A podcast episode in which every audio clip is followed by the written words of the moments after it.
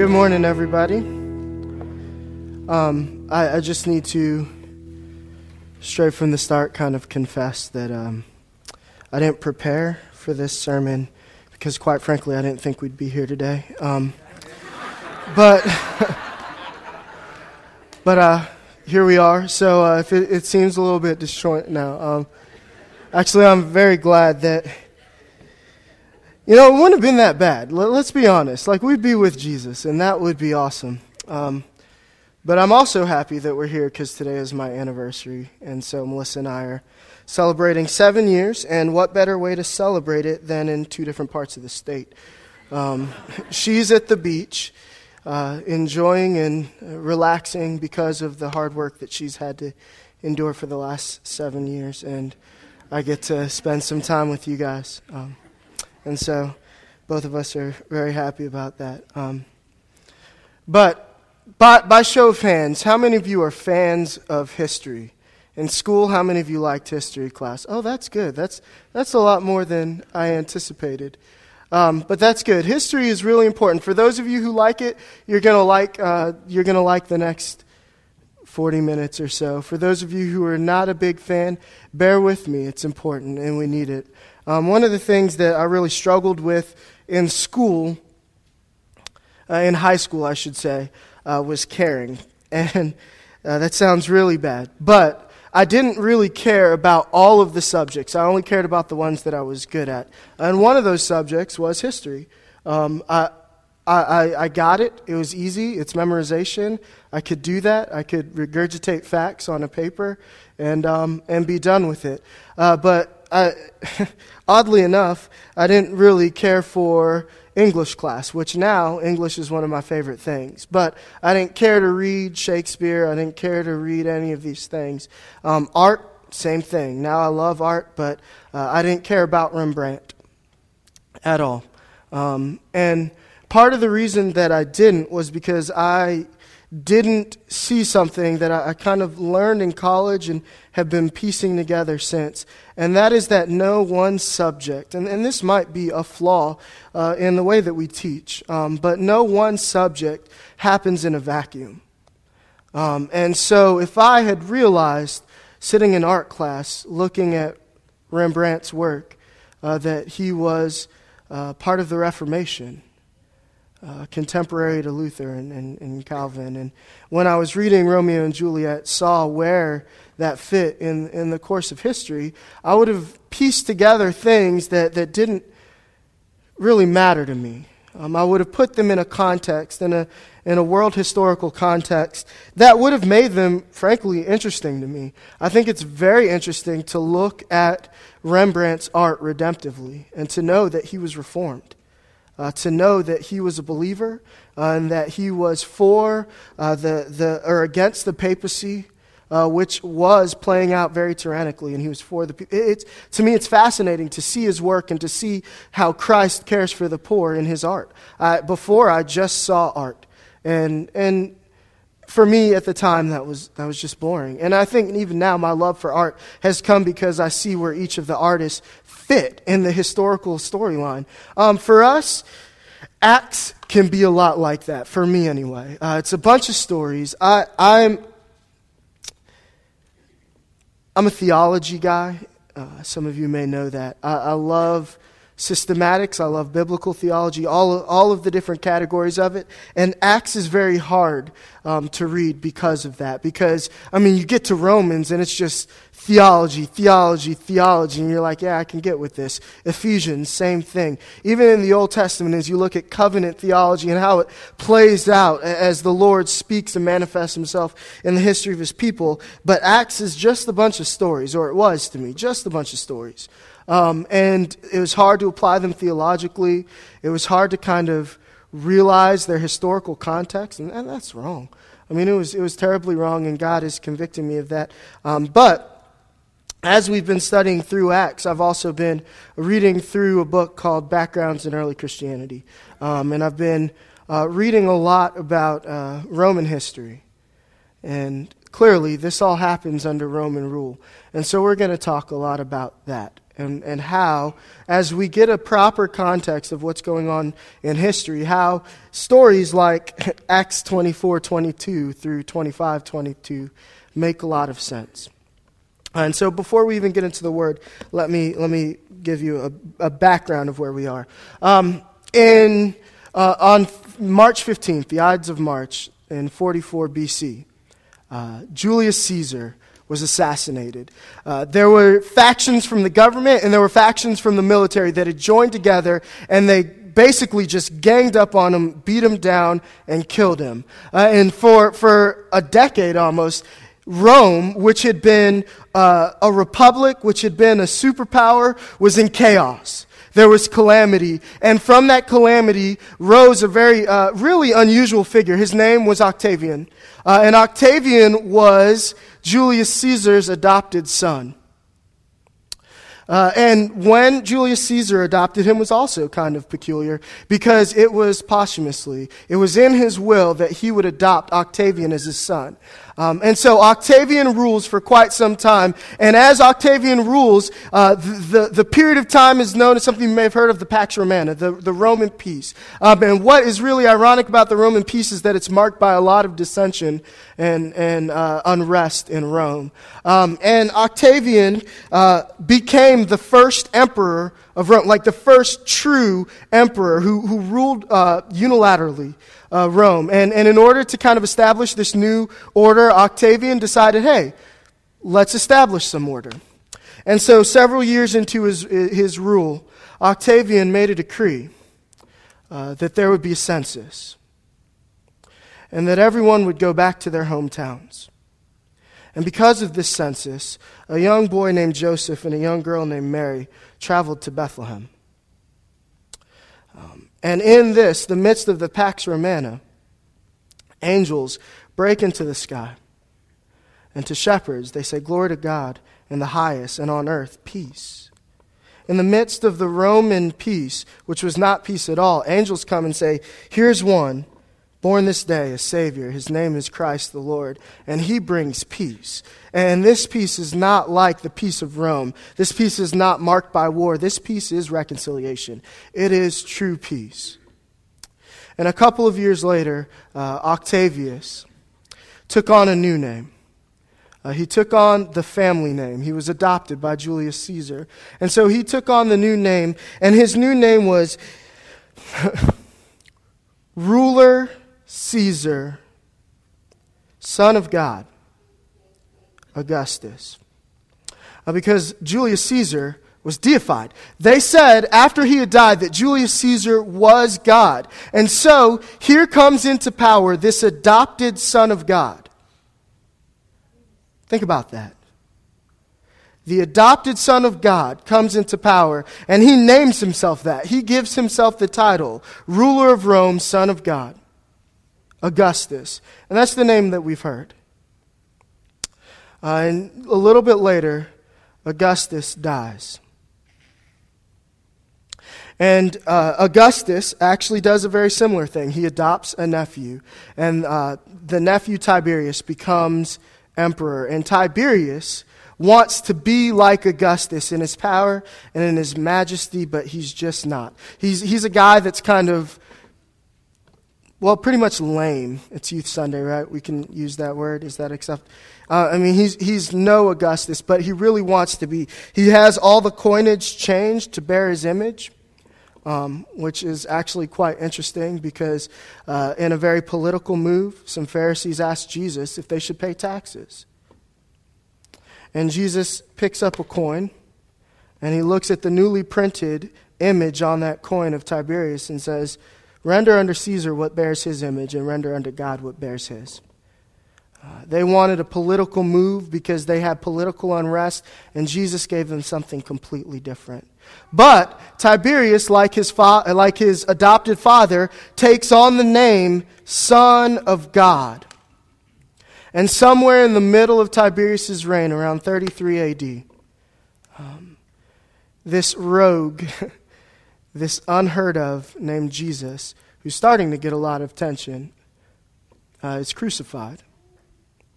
And Cornelius, a Roman citizen, in the midst of Caesars who proclaim that they are the Son of God, makes a statement that is not just revelatory for us, but is political and is completely shaped by the environment he lives in. He looks at this man suffering on the cross, and he says, truly, he is the Son of God. And Jesus is the Son of God. The Caesars weren't. Do you know why? Because Tiberius later is assassinated. He dies. But 3 days after his death, Jesus rises from the dead. And he is alive. And he sits at the right hand of God. The emperors sit at the right hand of their father in the grave. Jesus sits at the right hand of God in the heavens. And the point of all this is that God is very intentional. As the world is shifting, as the world is moving towards, just at an impressive, unbelievable rate, moving towards the West as we know it, the East is changing, everything is crumbling, there is disorder, there is disrest. God chooses to give us Jesus, to come in flesh. But the story doesn't stop there, because after Tiberius is killed, the person who killed him, literally, the person who held the pillow over his head, very gladiator-esque, holds the pillow over his head until he stops fighting, becomes emperor. His name is Gaius. Some people call him Caligula. You may have heard of Caligula. Caligula was very popular in the early first century, right when the Christian population was forming. He was particularly popular in places like Corinth and in parts of Galatia because he was vile. He would hold mass orgies, and he would make it a part of the reign and rule that he had as emperor. And it's no coincidence that as Paul writes to the church in Galatia in the time of Caligula, he tells them to abstain from temple prostitution, from orgies and revelry. As he writes to the church in Galatia, he says, don't put on the fruit of the world, of the empire. Put on the fruit of the Spirit. The fruit of the empire is maliciousness. It's violence. It's licentiousness. It's drunkenness. It's orgies. It's unbridled sexuality. But the fruit of the Spirit is not like that. It's love, joy, peace, patience, etc. You know them. And it's right in the midst of an empire that he says this. Caligula doesn't last long because he is so debased. And finally, the people tire of him. And by the way, all of this is a great example of live by the sword, die by the sword. These guys are assassinating and killing and clawing and scratching to get into power. And that's how they leave power. And so after Caligula dies, there's a weak fellow hiding in the shadows as Caligula is beaten and stabbed several times. And his name is Claudius. Claudius is Caligula's uncle. And Claudius becomes Caesar. And Claudius has a slave. And the slave's name is Felix. Claudius loves his slave. And so he frees him. And he appoints him governor of Judea. And some years after he's appointed governor of Judea, he has to hear a case about this man named Paul, who's been preaching the gospel of the resurrection, something that none of the Caesars did. He's been preaching the gospel of the Son of God, who is the Prince of Peace, who, unlike the Caesars of the day, was raised from the dead, is not still in the grave. It's about the resurrection, and that's what we talked about last week.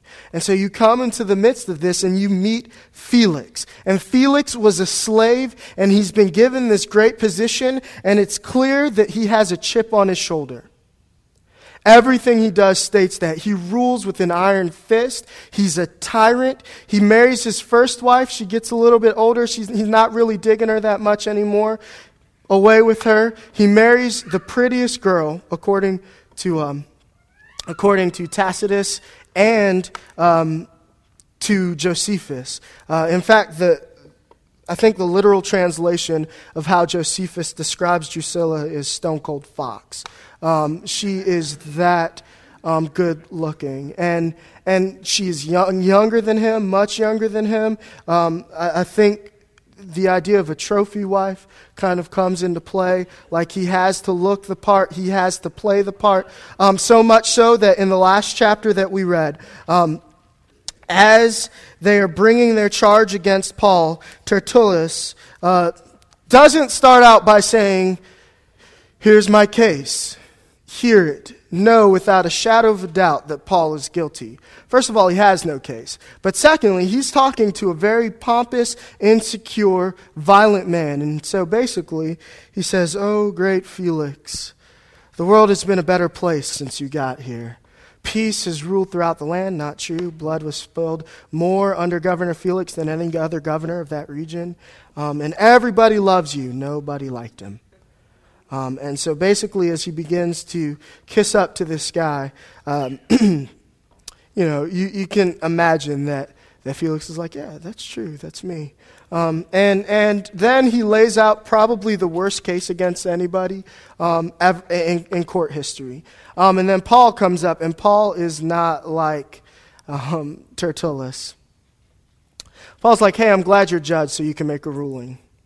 I mean, that's really literally the point. And then he goes into his spiel and says this is basically about the resurrection. And there's something interesting about this, and that's what we're getting into, is that Felix is kind of intrigued by this Paul guy. This Paul guy who doesn't flatter, who doesn't, And so in a half political move and in a half genuinely intrigued move, we get to where we are in Acts. Now, this is what's going on behind the scenes, and this is why it's important to know. Claudius is emperor. You ought to know that in the time period that we're reading now, Claudius is about to no longer be emperor. His time is short. And we'll talk about that in a little bit. But first, let's get to the text. Now that we have a sufficient background, now that we know enough about Felix, now that we know enough about Drusilla, let's see what is said in the text. So if you would, we're in Acts 24:22. Stand with me and we'll read through the end of the chapter. We're going to be covering a lot more text than that, but this is what we'll read. Felix, having a rather accurate knowledge of the way, that is the gospel, put them off, saying, "When Lysias, the tribune, comes down, I will decide your case." Then he gave orders to the centurion that he should be kept in custody, but have some liberty, and that none of his friends should be prevented from attending to his needs. After some days, Felix came with his wife Drusilla, who was Jewish, and he sent for Paul and heard him speak about the faith in Christ Jesus. And as he reasoned about righteousness and self-control and the coming judgment, Felix was alarmed and said, Go away for the present. When I get an opportunity, I will summon you." At the same time, he hoped that money would be given him by Paul. So he sent for him often and conversed with him. When 2 years had elapsed, Felix was succeeded by Porcius Festus. And desiring to do the Jews a favor, Felix left Paul in prison. Let's pray. God, we've learned a lot about the background of the Acts and where we are historically and the uncertainty that is facing Rome. But as we look at Paul's interactions with these people, may we be moved, may we be comforted, may we have hope. In Jesus' name, amen. When Keisha originally asked me for the title of the sermon, I only half-jokingly said the title of the sermon would be, "Look on the bright side, you'll be dead soon." And I didn't use it for obvious reasons. But when you consider Paul's situation, that's about all he can do. He is in and out of prison for the rest of his life, before different people. It's not a great situation. He's in house arrest. He has very limited freedom. He's not doing the things that he really wants to be doing. His heart is for the gospels and going out. He's for the gospel and going out, and he's confined. And in a little bit of time, he'll be dead, and that will be his release. But for now... Paul uses his situation for good. If the first point of all of this was that God intentionally places his people at a specific point in time in history for his purposes, for his glory, and for the advance of his kingdom, then the second point would certainly be that we do not stand in judgment of the gospel, but that the gospel stands in judgment of us. And I want you to remember that, because we're going to be looking at that as we go through this text, and I want you to see that. The first person that stands in judgment of the gospel here is Felix. And that's what we've just read. Last week, that's what we read. Paul is taken and he's in trial, and Felix is presiding over the trial, and he has to hear Paul's case. And there's no case against him. And so Felix says, you know what? Let's wait on this for a while. And he invites Paul to his home. What is he doing with Paul in his home? He's trying him. He's judging him. He wants to see if what Paul says and this stuff about the way is true. And as we go, Felix invites his wife because she's a Jew. And what he's just heard about the gospel is that it's just a sect of Judaism. And so Felix and his wife talk to Paul. And just like in a lot of the book of Acts, we don't get the full conversation. We just get a synopsis of it.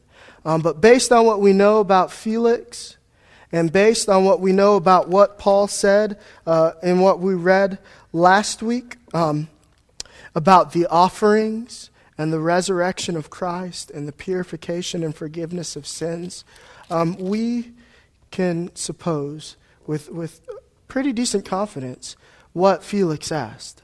Felix was a tyrant. He was a slave who was free, who was still thinking that everyone was looking at him as a slave.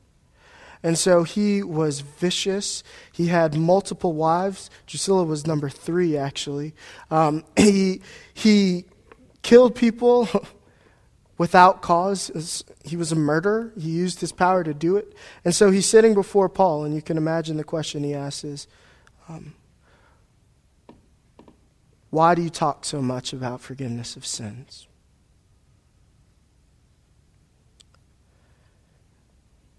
And we look at Paul's response, and we see that Paul must have started with the law.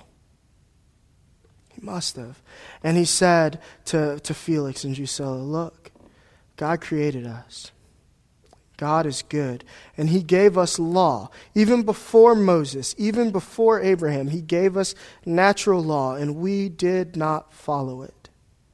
But in his compassion, he chose the Jews, and he gave the Jews the law, and still we did not follow it. We're murderers. Felix, you've killed people. Guess what? I've killed people. We're lustful. We're depressed. We're not that depression in and of itself is a sin, but that we feel the weight of the curse so much that we are depressed and we're miserable people. And there's great irony in the fact that Felix's name means happy, but all the historical accounts of him shows him as anything but. He is one of the least happy people, at least in Josephus, in his historical accounts of the time. And Paul is saying, look, the reason that you do these things, the reason that you live this way is because you do not hold God as king. And it says they reasoned about righteousness. What does it mean to be righteousness? Is righteousness what you do? I mean, this is a good question for us. Is righteousness something that you do? Or is it a standing that you have? Is it positional or is it an action? Is it positional governed by actions? In other words, righteousness is where you stand with God. Are you right with God? Right standing with God is righteousness. And your righteousness is hindered by the fact that you do unrighteous things. And he's reasoning with them. He's saying, you're not a good governor. You're not Felix. You're not happy because you're so unrighteous. You live in your unrighteousness as I lived in my unrighteousness. And they reasoned about that. And then they reasoned about self-control. Married 3 times. Kills without thought. Self-control might be an issue. I mean, it's no coincidence that they reason about righteousness and self-control.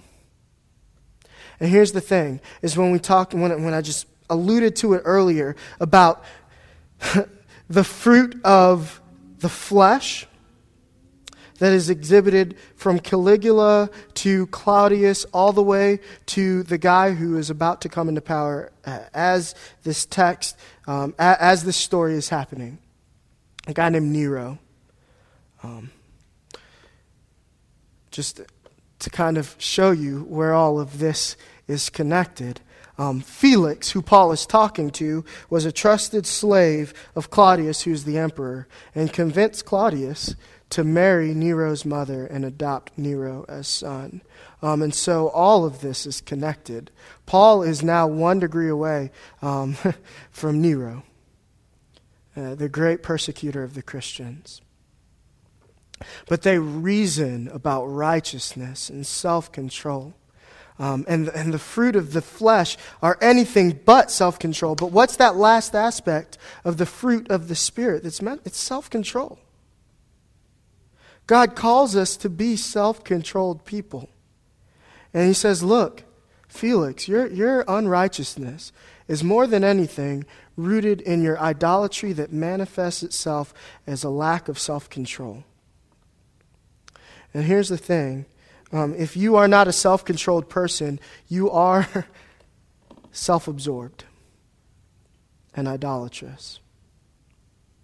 That's a hard word. And it's very likely how the conversation with Felix progressed. Because the next thing that Paul and Felix reason about, and Drusilla gets what's going on here. She's a Jew. She knows the Tanakh. She knows Torah. She knows law. She's not unfamiliar with the things Paul is saying. Now here's where she differs. She does not affirm the resurrection of Jesus Christ. And so Felix, who's a Gentile, and Drusilla, who's a Jew, now can enter into the conversation standing in the same place. They are not self-controlled. She's been married before. She divorced her husband, which never happened. Never happened. But she did. And she's here now with Felix. She's unrighteous. And because of that, they have to talk about judgment. Why did Christ rise from the dead? Why did Christ die? Christ died so that he could take our judgment. Christ on the cross drank the wrath of God. It was poured out on him and he swallowed every last drop. He was judged for us. And if you do not believe in him, and very specifically the resurrection of Jesus, then you will face judgment. And look, there are a lot of people who are writing books and preaching sermons and talking about the fact that judgment is not what you think it is, and it's not forever. And those people are preaching a different gospel. They are part of a different faith.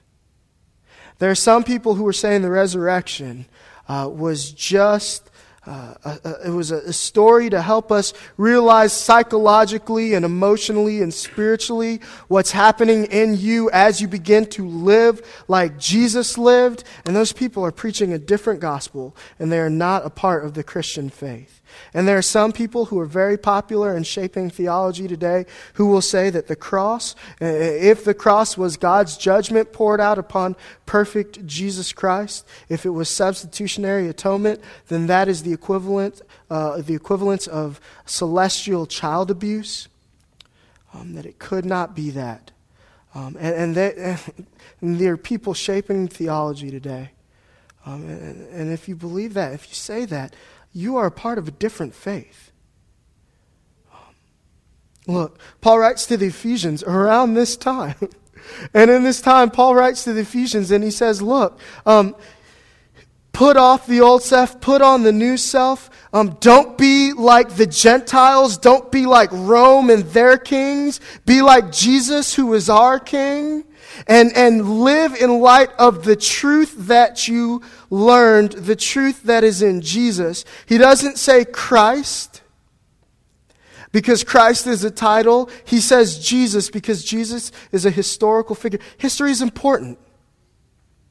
Jesus was a historical figure, and we believe in the historicity. We believe in the events of Jesus' life. We believe that Jesus is God in flesh, that he lived perfectly, that he died for our sins. He took our place. God poured out his very real, very true wrath on him. He drank it. He died. He took our sins. He rose again. He defeated death. And he ascended into heaven, where he reigns as the only Son of God who is still living. And we believe only in the truth that is in Jesus. And it is belief in that truth that makes effective the saving work of Jesus. And so if you don't believe any of those things, even if you believe all the rest of them, if you don't believe one of those things, you are not a Christian. You are something else. Because if any of those things aren't true, you have to save yourself.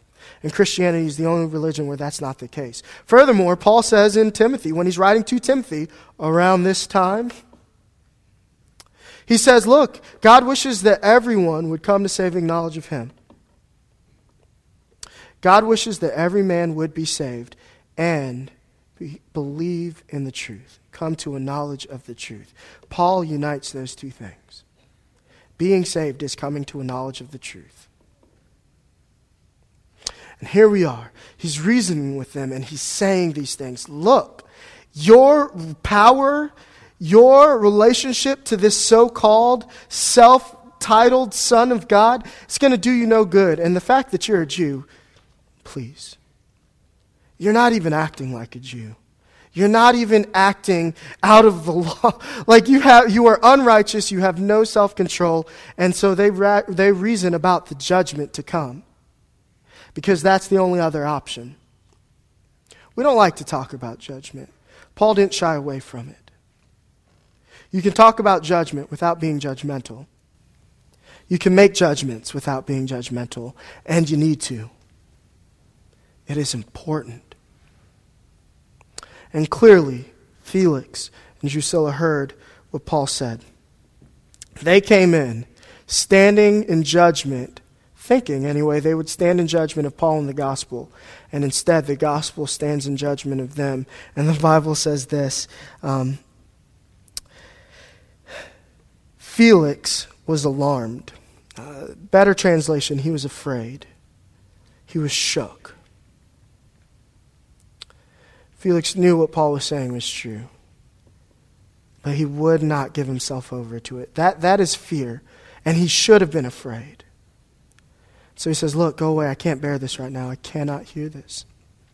He was afraid, but he was not done with Paul, because over the next 2 years, he has more conversations, and I'm sure they all ended the same way. Look, just go. I can't do this right now. I don't want to think about this. I don't want a part of it. But look, nobody stands in judgment of the gospel, and I'm going to say this over and over again so you remember.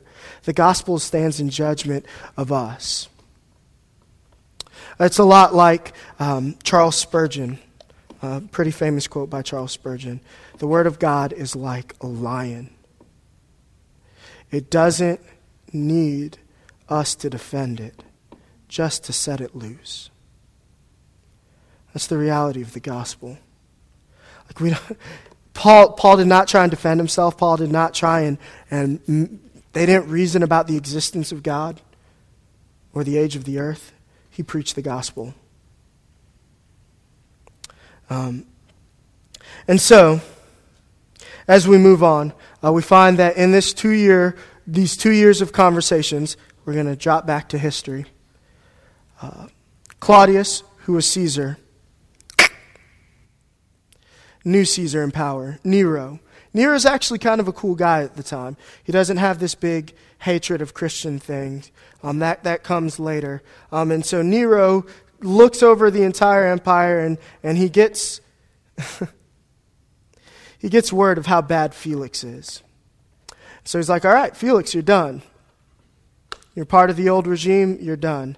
And so he sends Festus to take Claudius or to take Felix's place. And so Festus comes sent by Nero at this point. And he comes to here, and let's read, and we're going to make one, maybe two more points and be done, because we're going to see a lot of the same here.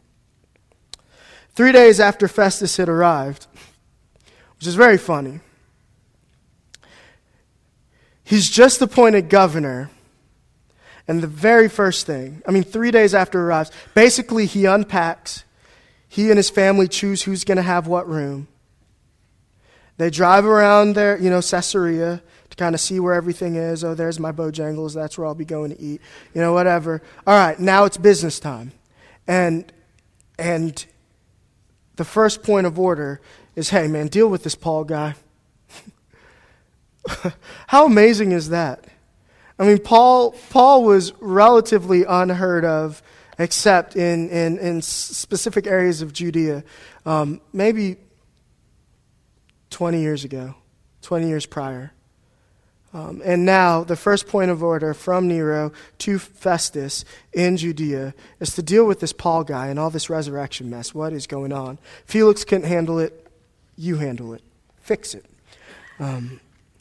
And he went up 3 days after he had arrived to Jerusalem from Caesarea. And the chief priests and the principal men of the Jews laid out their case against Paul. And they urged him, asking a favor against Paul, that he summon him to Jerusalem, because they were planning on ambushing him and killing him on the way. Festus is not like Felix. Felix is all about the political game. Felix is all about, having his ego massaged. Festus replied...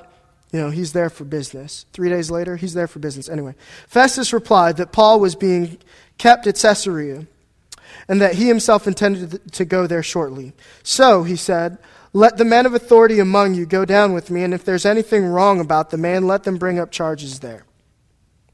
Festus is like, look, I don't want to hear it. I'm a busy man.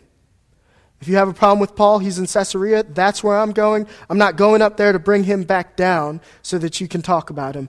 You come up with me. After he stayed among them not more than 8 or 10 days, he went down to Caesarea. And the next day he took his seat on the tribunal and ordered Paul to be brought. When he had arrived, the Jews who had come down from Jerusalem stood around him, bringing many and serious charges against him that they could not prove. Paul argued in his defense, neither against the law of the Jews, nor against the temple, nor against Caesar have I committed any offense. But Festus, wishing to do the Jews a favor, said to Paul, I'll give you a choice. Because really, this is outside of what I need to be spending my time on. You can either go down to Jerusalem. Do you wish to go up to Jerusalem and there be tried on these charges before me? Or the other option is you can appeal. And Paul says, look, that's a paraphrase. But Paul said, I am standing before Caesar's tribunal where I ought to be tried. To the Jews I have done no wrong, as you yourself know very well. If then I am a wrongdoer and have committed anything for which I deserve to die, I do not seek to escape death. But if there is nothing to their charges against me, no one can give me up to them. I appeal to Caesar. Then Festus, when he had conferred with his council, answered, To Caesar you have appealed, to Caesar you shall go. And so Paul says, look, I want to go before Nero. And what's interesting in this is that Festus comes to be judge over Paul and over the gospel. And he thinks that he's in control. The way that he talks to the Jews, the way that he talks to Paul, he thinks that he's in control. But Paul reminds him, look, you're not. You're at best third in command, at best. Send me to Caesar. And we see in his next conversation, when some days had passed, Agrippa, the king of Bernice, arrived at Caesarea and greeted Festus. And as they stayed there many days, Festus laid Paul's case before the king, saying, "There is a man left prisoner by Felix. And when I was in Jerusalem, the chief priests and elders of the Jews laid out their case against him, asking for a sentence of condemnation against him. I answered them that it was not the custom of the Romans to give anyone before the accused met the accusers face to face, and had an opportunity to make his defense concerning the charges laid against him. So, when they came together here, I made no delay, but on the next day took my seat and on the tribunal and ordered the man to be brought. When the accusers stood up, they brought no charge in his case of such evils as I had supposed. Rather, they had certain points of dispute with him about their own religion and about a certain Jesus who was dead, but whom Paul asserted to be alive." Now that's very interesting. What's the case? The case is, the Jews are saying, Paul is speaking against the temple, he's speaking against Rome, he's disobeying customs, he's being unruly. As the hearing goes on, somehow Paul manages to turn it into a discussion about the history of Jesus and the resurrection. And so Festus now, who's thinking he's hearing this case about this evil anarchist, is now being confronted with the gospel. And again, he thinks he's standing in judgment, but he's not. His response is a lot different than Felix. Felix is intrigued. He's not. Look, it's some dispute within their religion about Jesus, and if he was alive again, it seems kind of foolish to me. It's kind of the tone with which he says it. Being at a loss how to investigate these questions, I asked whether he wanted to go up to Jerusalem and be tried there regarding them. But when Paul had appealed to be kept in custody for the decision of the emperor, I ordered him to be held until I could send him to Caesar. Then Agrippa said to Festus, "I would like to hear the man myself." So now the king, two governors and a king, Paul gets to share the gospel to him. "Tomorrow," Festus said, "you will hear him." So on the next day, Agrippa and Bernice came with great pomp, and they entered the audience hall with the military tribunes and the prominent men of the city. Then at the command of Festus, Paul was brought in, and Festus said, "King Agrippa and all who are present with us, you see this man about whom the whole Jewish people petitioned me, both in Jerusalem and here, shouting out that he ought not live any longer. But I found that he has done nothing deserving death, and he himself appealed to the emperor. I decided to go ahead and send him. But I have nothing definite to write to my lord about him. Therefore, I have brought him before you all, and especially before you, King Agrippa, so that after we examined him, I may have something to write. For it seems to me unreasonable in sending a prisoner not to indicate the charges against him." And so what we get is the beginning of another scene where some man thinks he stands in judgment of the gospel and of Paul, and Paul is about to bring the gospel. I mean, it's amazing. I mean, it really is amazing how time and time again, the Jews, Tertullus, Felix, Festus, now Agrippa, they all sit here and they think that somehow they are going to be the ruling. Because here's what the Jews think. Paul is the big man. He is the leader of this cult movement called Christianity. And if we can take him down, then the whole movement's going to go down with them. And so person after person is looking for any reason, just one reason, to take him down.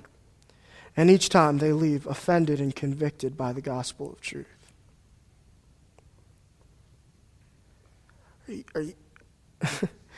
Are you at all surprised that Paul writes to the Romans that he's not ashamed of the gospel because it's the power of God?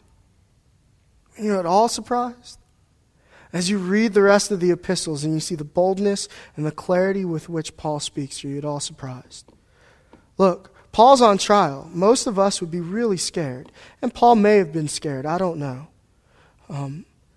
But all he does is preach the gospel. Like, he never once really addresses, really and deeply addresses, here's my alibi, here's where I was, you can verify that. He doesn't really address, like, the charges brought against him. He just preaches Jesus and him resurrected. And he just keeps on living. It's tremendous. And what's about to happen here after he stands before Agrippa, and we'll be done. So he is about to spend the next several years traveling to Rome. And in that time, he will stand before Nero. Nero will put him under house arrest. Rome will burn. Nero will blame it on the Christians. His mom will die. Reverse that. His mom dies. Nero starts to go crazy. Rome burns. He blames it on the Christians. Where's that Christian guy I met? The one, Paul. Paul is killed.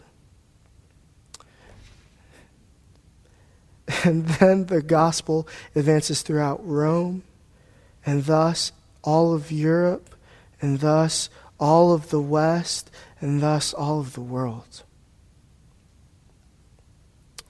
God orchestrates history.